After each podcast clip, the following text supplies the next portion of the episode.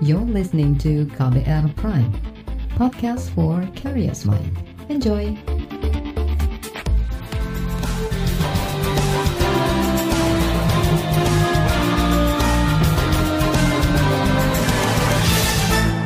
Selamat sore saudara, saya Reski Mesanto kembali hadir di KBR Sore hari ini, edisi Rabu 5 Mei 2021. Sore hari ini seperti biasa selama kurang lebih 30 menit ke depan, saya akan menemani Anda beraktivitas di sore hari ini. Dan sore ini saya akan mengangkat tema tentang ancaman tran transmisi lokal dari mutasi virus corona asal Inggris, India, dan Afrika Selatan. Ketiga jenis mutasi virus ini telah dikonfirmasi masuk ke Indonesia dan berpotensi menyebar lebih cepat. Apa langkah pemerintah untuk mengurangi resiko penyebaran di tengah aktivitas masyarakat yang nekat mudik? Kita bahas di KBR sore. Saudara, Indonesia mewaspadai varian baru atau mutasi virus COVID-19 yang terdeteksi berasal dari India, Afrika Selatan, dan Inggris. Varian ini dinamakan varian B1617, B1351, dan B117. Juru bicara Satuan Tugas Penanganan COVID-19 Wiku Adhisa Smito mengatakan, pemerintah melakukan sejumlah upaya agar varian baru itu tidak menyebar luas. Berdasarkan hasil whole genome sequencing per tanggal 3 Mei 2021 yang bersumber dari Bank Data GSAID, telah ditemukan 13 virus dengan varian B117 atau varian yang asalnya dari Inggris di Jakarta, Jawa Barat, eh, Sumatera Utara, Bali, Sumatera Selatan, Kalimantan Selatan, dan Kalimantan Utara. Dua virus dengan varian B1617 atau varian asal India ditemukan di Jakarta, dan satu virus dengan varian B1351 varian asal Afrika Selatan di Bali. Kementerian Kesehatan telah menginformasikan bahwa WNA yang uh, terinfeksi COVID-19 varian Afrika Selatan telah meninggal dunia dan uh, untuk varian B1617 sudah dirujuk ke RSPI Sulianti Saroso. Kemudian pemerintah saat ini uh, sudah mengetatkan pengawasan di pintu masuk wilayah Indonesia sebagai upaya mencegah adanya oknum-oknum yang tidak bertanggung jawab dalam meloloskan WNA tanpa karantina. Selain itu, sesuai dengan surat edaran dari Ditjen Imigrasi uh, Kemenkumham, Pemerintah Indonesia telah melarang masuknya WNA yang memiliki riwayat perjalanan dari India dalam kurun waktu 14 hari terakhir ataupun berdomisili di negara India. Selain itu, pemerintah juga telah mengantisipasi masuknya TKI dari luar negeri sesuai dengan arahan Presiden, maka Pangdam dan Kapolda di daerah diminta mengintegrasikan seluruh instansi pusat yang terlibat dalam kepulangan eh, TKI. Hal ini dilakukan untuk memudahkan kontrol terhadap TKI yang pulang ke tanah air, sekaligus mencegah adanya oknum yang melakukan pelanggaran terkait prosedur kedatangan ke tanah air. Itu tadi juru bicara Satgas COVID-19 Nasional Wiku Adhisa Smito. Sementara itu, saudara juru bicara vaksinasi COVID-19 dari Kementerian Kesehatan Siti Nadia Tarmizi menjelaskan bahayanya varian baru COVID-19 yang harus diwaspadai. Apalagi diduga salah satu variannya menyebabkan terjadinya gelombang ketiga penyebaran virus corona di Eropa. B117 dan B1351 itu adalah varian yang tadi disampaikan uh, disebutkan oleh WHO adalah varian of concern ya. Jadi ini yang tentunya menjadi perhatian karena uh, eh, WHO sendiri sudah mengatakan bahwa ketiga varian ini harus diwaspadai karena memiliki beberapa karakteristik. Yang pertama dia menyebabkan tadi penularan yang lebih cepat ya, jadi artinya kita sebut sebagai super spreader. Yang kedua adalah menyebabkan mempengaruhi tingkat keparahan penyakit ya, dan mempercepat tadi e, gejala seseorang yang terinfeksi dari yang gejala ringan kemudian dalam waktu singkat menjadi berat bahkan berujung pada kematian. Sementara kalau untuk B1617 ini sampai saat ini masih digolongkan sebagai varian of interest ya VOI jadi bukan uh, eh, VOC. Nah tentunya kalau VOI ini ada beberapa jenis varian ya yang tergolong dalam VOI ini setidaknya ada 6 atau 7 varian yang menjadi sebenarnya perhatian. Artinya kalau kita menemukan varian B 1617 ini apakah varian ini akan berkontribusi yang sama dengan varian-varian lainnya. Kalau kita lihat varian B117 ini sebagian besar di negara-negara Eropa sudah melaporkan varian B117 adalah varian yang mendominasi jenis virus yang bersifat situasi di negara Eropa. Dan inilah juga yang menjadi salah satu penyebab mengapa di negara-negara Eropa tersebut terjadi lonjakan kasus atau yang kita sebut sebagai uh, wave-nya dari Eropa ini. Nah, jadi uh, ini yang sudah sementara B1351 itu diduga uh, menyebabkan penurunan efektivitas daripada uh, vaksin di uh, Afrika Selatan ya. Walaupun memang ada dugaan penurunan vaksin ini terjadi, tapi masih memberikan dampak positif terhadap penanganan COVID. Untuk itu, makanya kemudian kita mengupayakan agar uh, vaksinasi ini bisa segera uh, kita lakukan lebih dulu daripada si virus tadi bermutasi. Kemudian tentunya langkah-langkah apa yang dilakukan oleh pemerintah ya mengedukasi, menegakkan tentunya aturan protokol kesehatan dan mempercepat vaksinasi. Dan dengan adanya varian baru ini, Nadia turut mewanti-wanti masyarakat agar tak mudik ke kampung halaman. Pelarangan mudik ini akan dilakukan, artinya perlu kembali di tanggal 4 dan 5 ini kita mengingatkan kembali kepada masyarakat bahwa betul-betul mematuhi apa yang sudah dianjurkan dan dilarang oleh pemerintah. Ada yang menjamin bahwa dengan membawa hasil pemeriksaan laboratorium yang negatif selama dalam perjalanan ataupun selama dalam proses kita menuju kampung halaman, kita tidak terpapar dengan COVID-19. Saudara, itu tadi Siti Nadia Tarmizi, juru bicara vaksinasi dari Kementerian Kesehatan.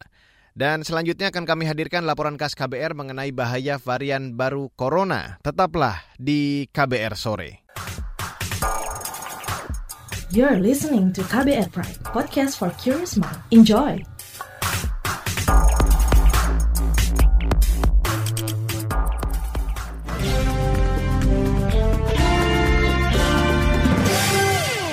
Dua varian baru virus corona sudah masuk ke Indonesia, yakni dari India dan Afrika Selatan.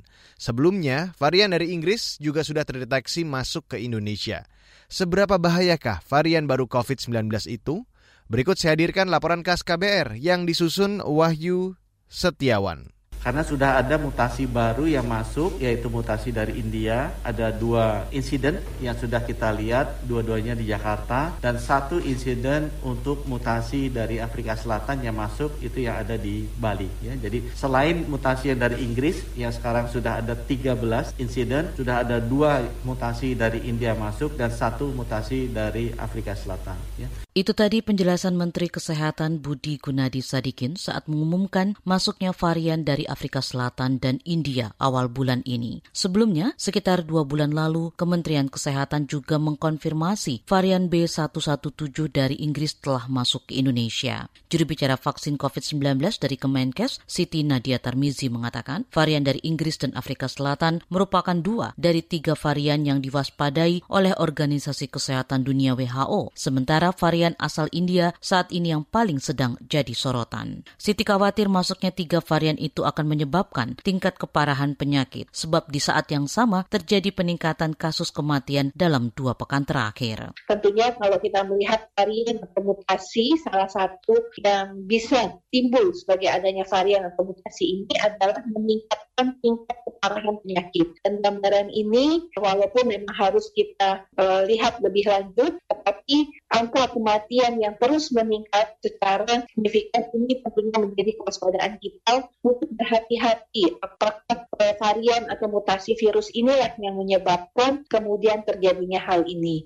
Kekhawatiran yang sama juga disampaikan Direktur Lembaga Biologi Molekular Eijkman, Amin Subandrio. Amin mengatakan setiap varian dikhawatirkan bisa menyebabkan keparahan penyakit karena virus yang bermutasi rata-rata membawa sifat yang berbeda dari aslinya. Sebetulnya semua varian itu ya B117, kemudian beberapa turunannya, kemudian juga B1351 ataupun yang E484K atau yang lain-lainnya yang juga yang dari Brasil P1 ya. Itu intinya mereka memiliki salah satu atau kombinasi ya dari empat sifat yang menyebabkan kita concern. Amin menjelaskan keempat sifat virus varian baru itu adalah lebih menular, bisa lolos dari pemeriksaan PCR, menyebabkan tingkat keparahan penyakit, dan menurunkan efektivitas vaksin. Amin berpesan pemerintah harus mewaspadai sifat lolosnya varian itu dari diagnosis PCR. Caranya dengan menambah kombinasi primer dari kit PCR supaya bisa mendeteksi banyak gen dan memeriksa whole genome sequencing guna menentukan DNA virus.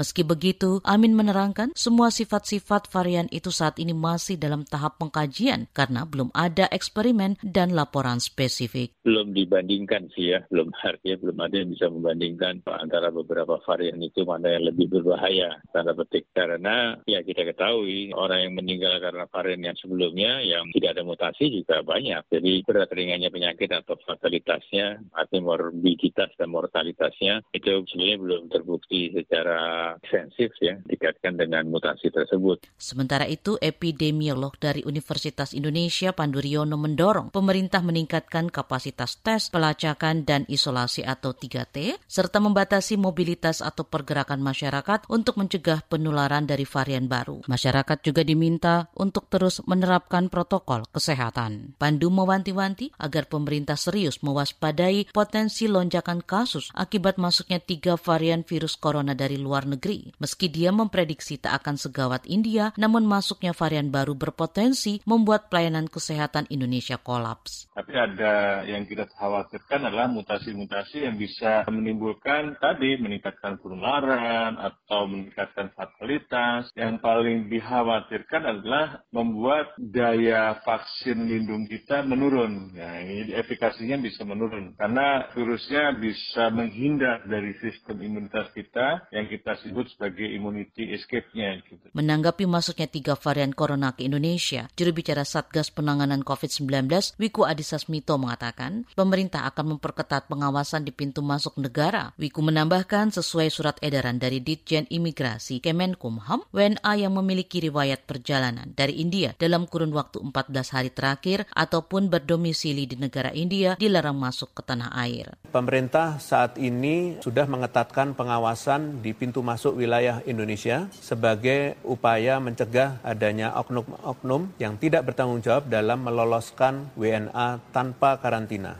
Kementerian Kesehatan menginformasikan bahwa WNA yang terinfeksi COVID-19 varian B1617 sudah dirujuk ke RS Sulianti Saroso, sementara untuk warga yang terinfeksi varian asal Afrika Selatan telah meninggal dunia.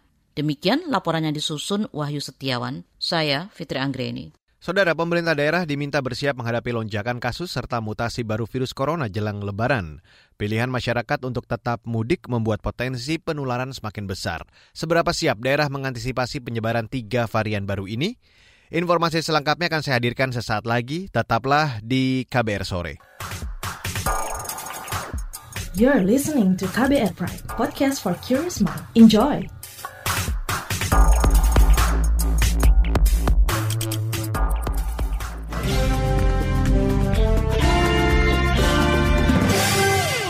Terima kasih Anda masih bergabung di KBR sore hari ini. Saudara Provinsi Bali dan DKI Jakarta termasuk daerah tempat ditemukannya kasus virus COVID-19 varian baru.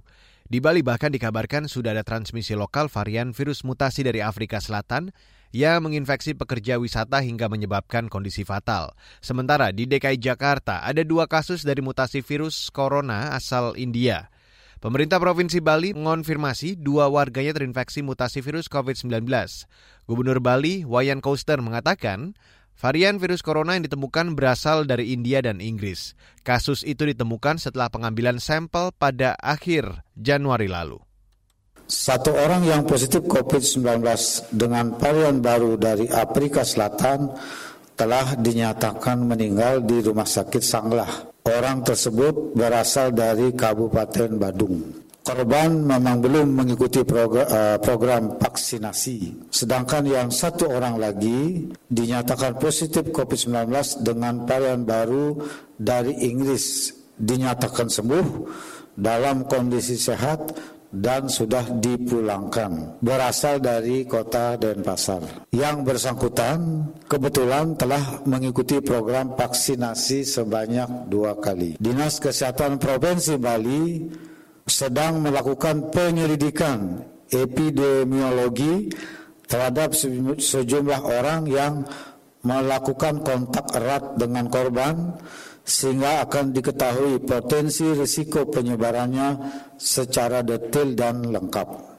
Sehubungan dengan munculnya varian baru mutasi virus COVID-19 di Bali, sesuai arahan Bapak Presiden Republik Indonesia, saya menghimbau kepada seluruh masyarakat Bali agar mentaati pelaksanaan surat edaran Gubernur Bali nomor 07 tahun 2021 tentang perpanjangan pemberlakuan pembatasan kegiatan masyarakat berbasis desa kelurahan dalam tatanan kehidupan era baru di Provinsi Bali. Sementara di Jakarta, pemerintah DKI mengonfirmasi ada dua temuan kasus paparan virus mutasi asal India. Wakil Gubernur Riza Patria menegaskan pihaknya berupaya mencegah penularan COVID-19, salah satunya dengan membatasi mobilitas massa atau peniadaan mudik lebaran Idul Fitri. Kita sudah menyiapkan uh, setidaknya tujuh checkpoint ruas jalan non-tol, mulai dari Kalideres, Joglo, Lampiri, Panasonic, Perintis Kemerdekaan, Pasar Jumat dan Budi Luhur di luar yang sudah disiapkan oleh teman-teman kita dari TNI Polri.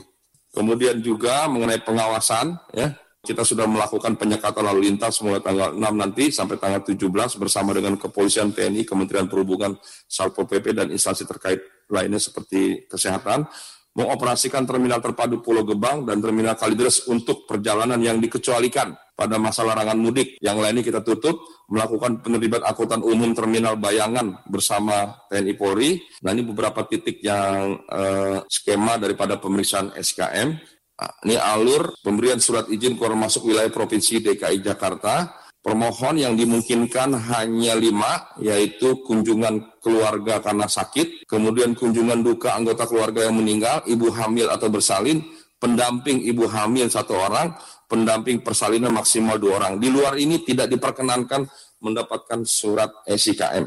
Dan SIKM kita secara umum sama seperti yang sebelumnya kita berlakukan tahun lalu, perbedaannya verifikasi berkas itu dilakukan di, di kelurahan, di tingkat kelurahan. Jadi sebelumnya di tingkat provinsi, sekarang kita tingkatkan kelurahan supaya lebih cepat, lebih mudah, dan lebih valid karena langsung ditemui orangnya di rumah masing-masing. Sementara itu, Saudara Gubernur Jawa Barat Ridwan Kamil memerintahkan seluruh objek wisata ditutup jelang mudik dan libur lebaran untuk mengantisipasi membludaknya kunjungan di tengah pandemi COVID-19 serta meminimalisir penyebaran varian baru COVID-19.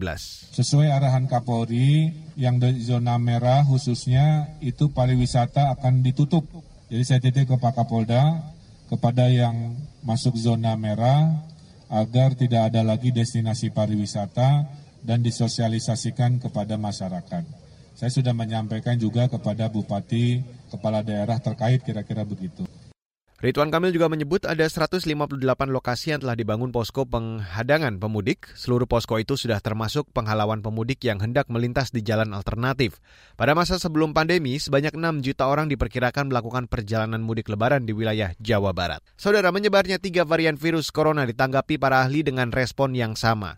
Pemerintah harus mengendalikan kerumunan agar mutasi virus tidak menyebar dan menyebabkan kenaikan kasus yang signifikan.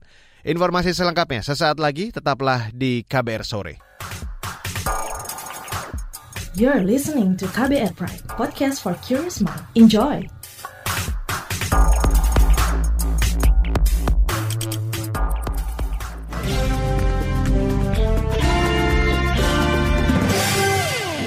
Anda masih mendengarkan KBR sore. Saudara ahli virus Universitas Udayana Igusti KD Mahardika menyebut belum ada data valid yang membuktikan mutasi atau varian COVID-19 baru lebih mematikan dari varian aslinya.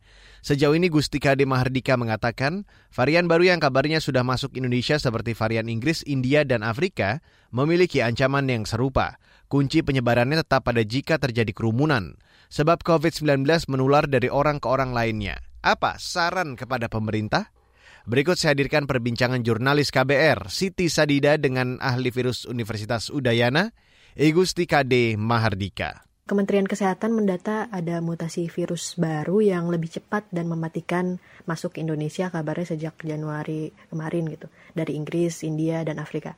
Nah, bagaimana sih ancaman dan bahaya mutasi virus ini? Kalau ada yang mengatakan bahkan seorang menteri mengatakan itu berbahaya, saya meragukan dari mana menteri itu memperoleh informasi. Tren yang ditemukan di India saja misalnya, itu tidak hanya di India, tapi dia juga ditemukan di Inggris, ditemukan di Amerika Serikat. Tetapi apa yang terjadi data sekarang ini dengan jumlah kasus yang jauh tertekan di Inggris dan di Amerika Serikat, tren itu belum menunjukkan bahwa memang tren ini lebih mudah menular antar orang dan lebih ganas. Nah, apa yang terjadi di India pada hemat saya itu bukan karena virus itu lebih ganas ya. Pertama adalah tracing mereka India itu luar biasa banyak. Ya. Per kemarin itu menguji 1.600 spesimen hingga menemukan 300 ribu yang artinya kurang lebih 30 persen positif rate itu ditemukan di India. Saya khawatir kemampuan Indonesia untuk mendeteksi sebesar itu kita tidak punya kemampuan itu. Kemampuan negara kita mendeteksi hanya sekitar 30 sampai 50 ribu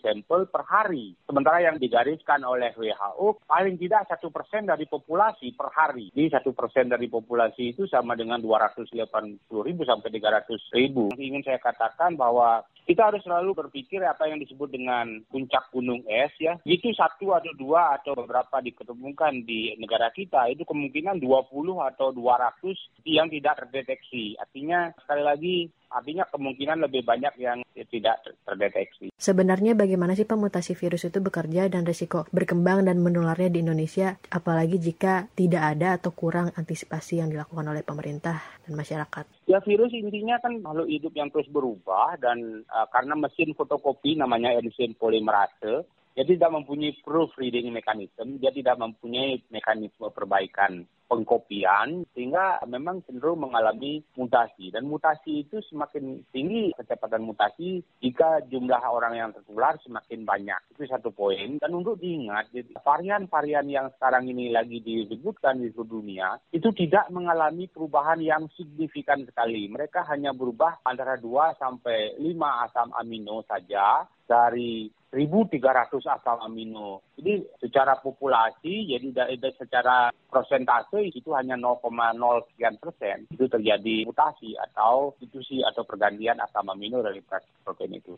Nah, bagaimana cara kerja? Tentu saja yang perlu kita monitor adalah pertama adalah virus, apakah virus itu semakin ganas. Kedua, apakah virus itu kemudian menyebabkan vaksin tidak berfungsi. Itu dua hal. Kalau begitu Pak, antisipasi seperti apa sih yang memungkinkan agar varian ini tidak cepat menyebar begitu di Indonesia? Apa saja yang perlu dilakukan oleh pemerintah dan masyarakat sendiri untuk mengantisipasi ini, Pak? Virus ini adalah menular dari orang ke orang, tidak bersama angin, tidak bersama lalat, tidak bersama burung dan lain sebagainya. Sehingga yang paling utama adalah overcrowded atau overpopulasi populasi yang tinggi itu akan menyebabkan penyebaran virus yang semakin mudah.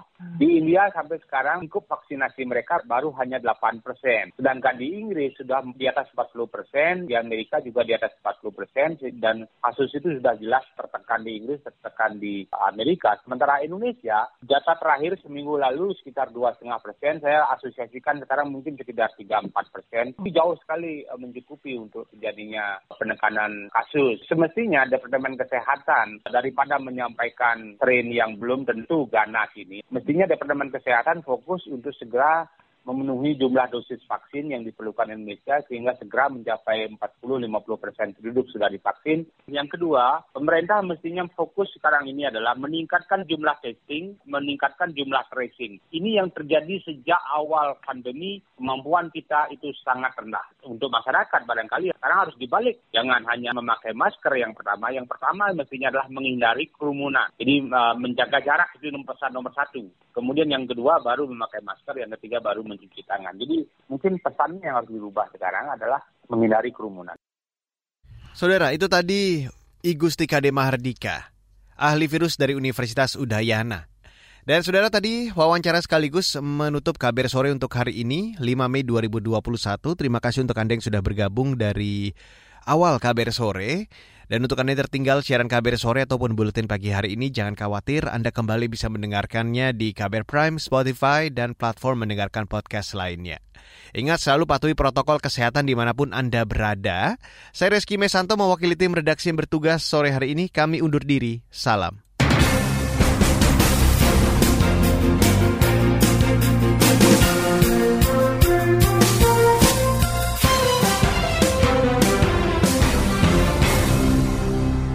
KBR Prime, cara asik mendengar berita. KBR Prime, podcast for curious mind.